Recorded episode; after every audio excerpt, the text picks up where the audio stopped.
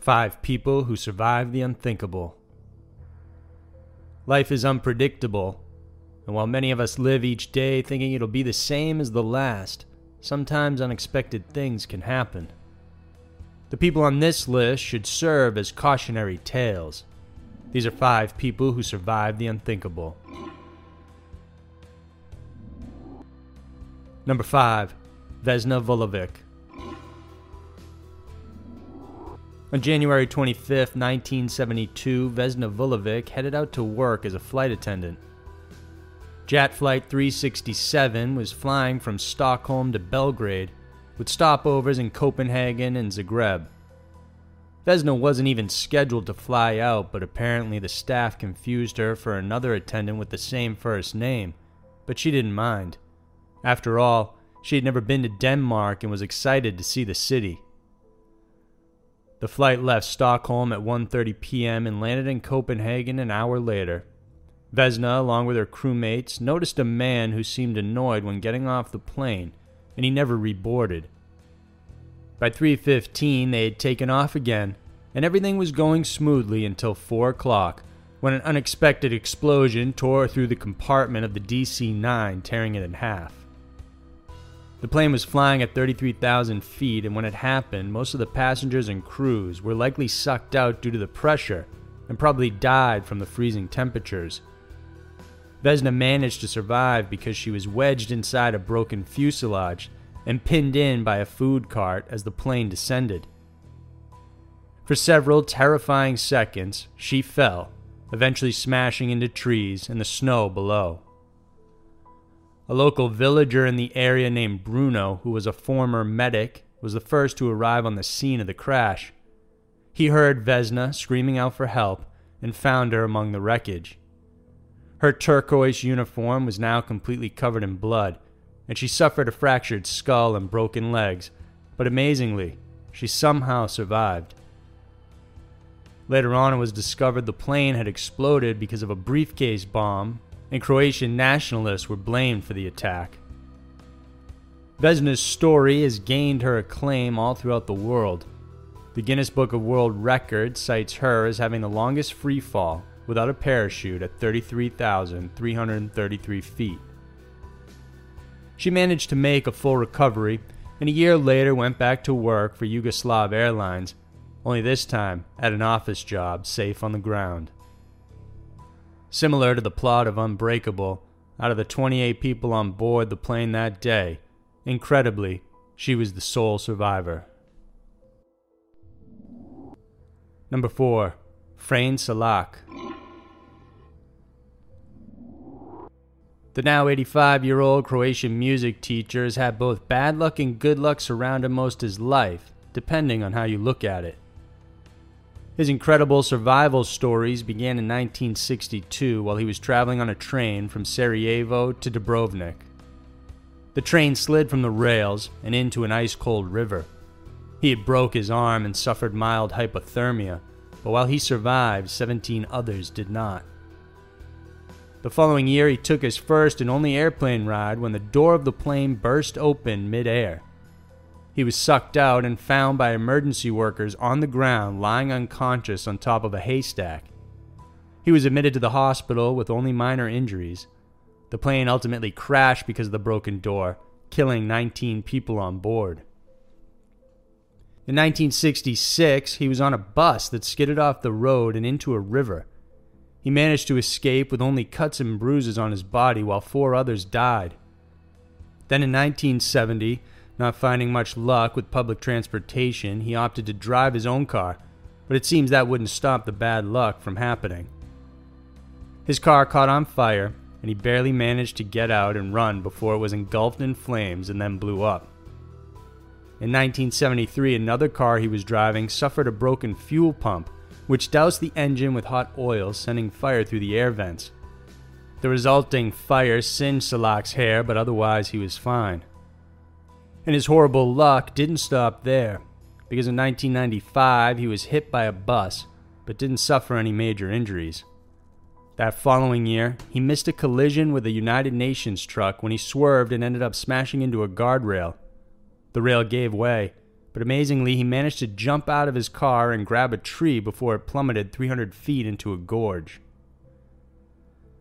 Despite all the terrible incidents he's had to endure in his life, he finally got a break in 2003 when he won nearly $800,000 in the lottery just two days before his birthday.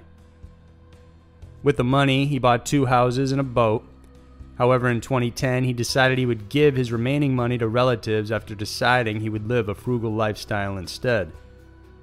He kept only enough for his hip surgery and for building a shrine to the Virgin Mary, because as he puts it, he has everything he needs to survive. Number 3. John Colter.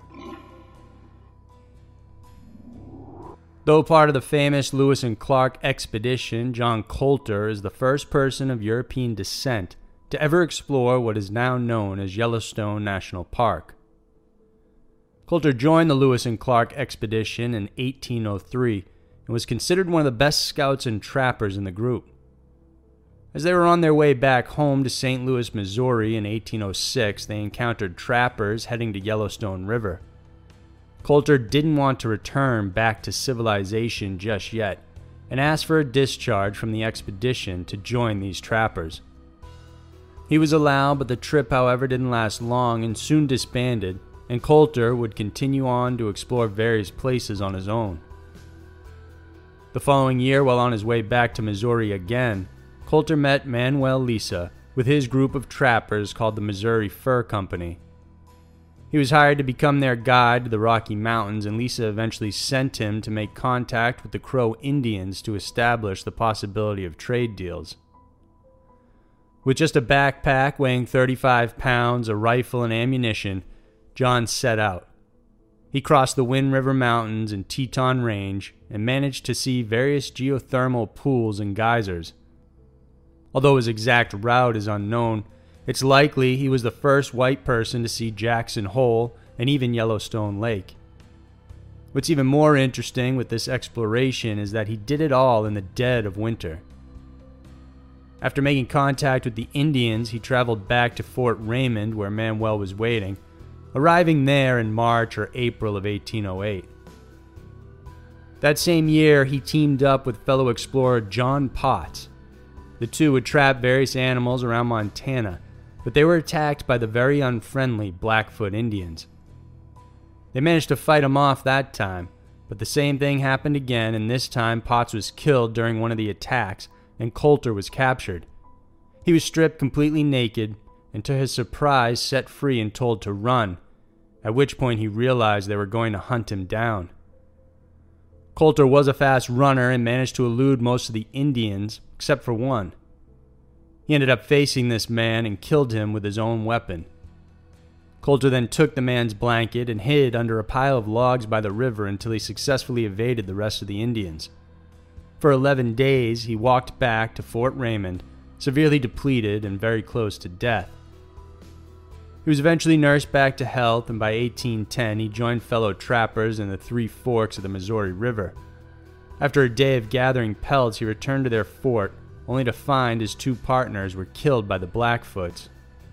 This finally convinced him that it was time to return to civilization, and by then he had been away for six years, living his life and exploring.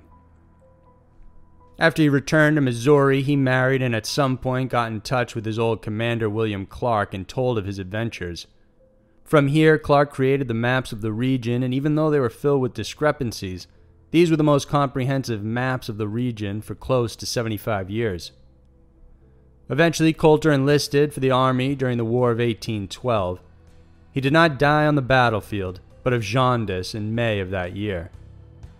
But Colter's legacy lives on. His personal adventures and encounters has earned him the nickname as the first mountain man to ever be. Number 2 the Robertson family. It was January 27, 1971, when the Robertson family left the comforts of their home in England and boarded their 43 foot wooden schooner named the Lucette. The family was made up of Dougal Robertson, his wife Lynn, their eldest son Douglas, their daughter Anne, and twins Sandy and Neil. For the next year and a half, the family pursued their dream voyage by sailing across the Atlantic and making pit stops at ports around the Caribbean. Anna bowed out of the voyage when they reached the Bahamas and opted to stay there instead. So the group went on without her and sailed towards the Panama Canal, and from there they picked up a young man named Robin Williams. Williams was an inexperienced sailor and student who joined them hoping to get to the Galapagos Islands. Everything was going well, but on June 15, 1972, midway into their voyage, trouble found them. The Lucette was struck by a pod of killer whales close to the Galapagos. According to Douglas, the whole boat shook and he turned to find three killer whales chasing them. All they heard was the sound of the wood splintering like a tree being snapped in two. In a panic, the group scrambled onto their life raft and solid hull dinghy to escape the sinking Lucette. Within minutes, their boat had been downed and sank to the bottom of the ocean. All of them were now on a leaky raft.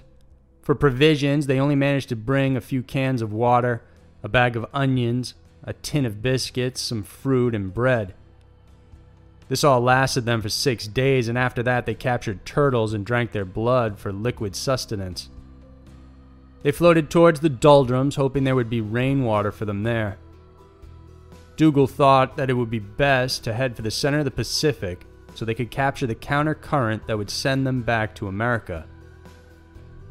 On day 16, the raft finally broke, and they had to scramble onto their nine foot dinghy. The family tried to keep their spirits up. Although the dinghy managed to keep them afloat, it was flimsy, and they were always in danger of being taken over by a wave. By day 23, it rained so hard they thought it was over. Then, at the encouragement of their parents, they bailed hard to make sure the dinghy didn't drown. After 38 whole days, the family had managed to store enough food and water that they decided they would start rowing to speed up the process. Luckily, that same day, they were spotted by a Japanese fishing trawler, the Toka Maru 2. They were all so dehydrated by then that their tongues were swollen and they could barely speak. Dougal had been sunk before by the Japanese during a war in Sri Lanka, and he was quoted as saying that, if for no other reason than to forgive the Japanese for what happened, the trip was worth it. After their rescue, the family's lives changed. Dougal and Lynn divorced while he bought another boat from the advance he got from the publisher and lived on the Mediterranean. Lynn and the family lived on a farm bought from the book sales of Survive the Savage Sea based on their survival story. Dougal died of cancer at the age of 67, with Lynn nursing him for the last three years of his life. She too passed away from cancer at age 75. Their eldest, Douglas, became an accountant. He has also written his side of the story in a book titled The Last Voyage of the Lucette. He adds that in the end, his father felt nothing but remorse and guilt for taking them on that trip. Number 1. Beck Weathers. For Texan pathologist Beck Weathers, mountain climbing was something very important to him. He had turned to climbing to fight off depression, and while he began small, soon he found himself obsessed with the dream of conquering the world's tallest mountain. In May of 1996, he became one of eight people to ascend Everest, guided by mountaineering legend Rob Hall. Before going on the climb, Beck had undergone eye surgery, and during the ascent, he actually suffered temporary blindness as a side effect. On May 10th, the day that they were to reach the summit, Rob found out about the condition and ordered Beck to head back to Camp 4. He told him to wait for him so they could descend together but as destiny would have it, Hall would never come back down. Engulfed by a storm along with fellow climber Doug Hansen, the two ran into trouble. Hansen became too weak to continue on, and Hall would not leave him alone. As a result, the two perished on that mountain. Beck sat patiently waiting while various climbers on their way down offered him help, but he refused. Eventually, hearing about the troubles his guide experienced, he decided to head down with another guide named Michael Groom and several other weary climbers. On their descent, a blizzard surged and everyone became disoriented. They could barely see anything and likened it to being swished around inside a milk bottle. It would take hours until there was a break in the storm, and by this time, Beck and the climbers were severely exhausted. He had lost one of his gloves, and his hand had completely frozen. Some climbers forged ahead to get help, while Beck, along with three other men and a woman, stayed behind and waited for rescue. Beck was suffering from hypoxia and hypothermia, and before anyone could reach them, he stood up in the middle of the night and disappeared. The following day, two Sherpas, a fellow climber and Dr. Stuart Hutchison, were able to find him. But he was so close to death and there was nothing they could do to save him, so they decided to leave him instead of attempting to take him down. Beck spent the day in below freezing temperatures, huddled behind a snow embankment, while news was sent to his family that he had died. But then, around 4 p.m., he somehow woke up from his hypothermic coma while he was disoriented, he was lucid enough to realize his situation and began to climb down, alone, using nothing but willpower. When he stumbled through Camp 4, the men thought they were seeing a ghost. His face was all black, and again everyone thought he was surely going to die, so they put him in a tent alone so he could do just that. He was unable to eat, could barely move, and couldn't even cover himself with the sleeping bags he was given. But the next day, Beck was still alive. He was taken to a lower camp where he was then rescued via helicopter. His arm had to be amputated, as were the five fingers on his left hand, parts of his feet and nose. All in all, Beck was one of the few who survived that fateful climb. Of the eight clients and three guides that ascended Everest, eight had died trying to conquer it. So there were five people who survived the unthinkable.